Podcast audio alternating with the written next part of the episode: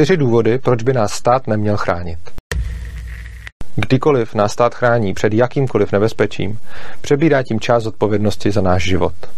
V dané oblasti pak máme méně svobody, kterou nám berou politici skrze zákony. Čím více jsme chráněni, tím méně rozhodujeme o svých životech.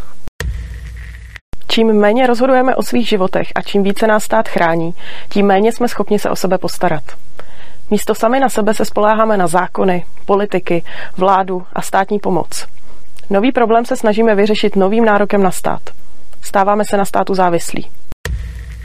Čím více lidí bude na státu závislých, tím spíše tuto závislost předáme i našim dětem a dalším generacím.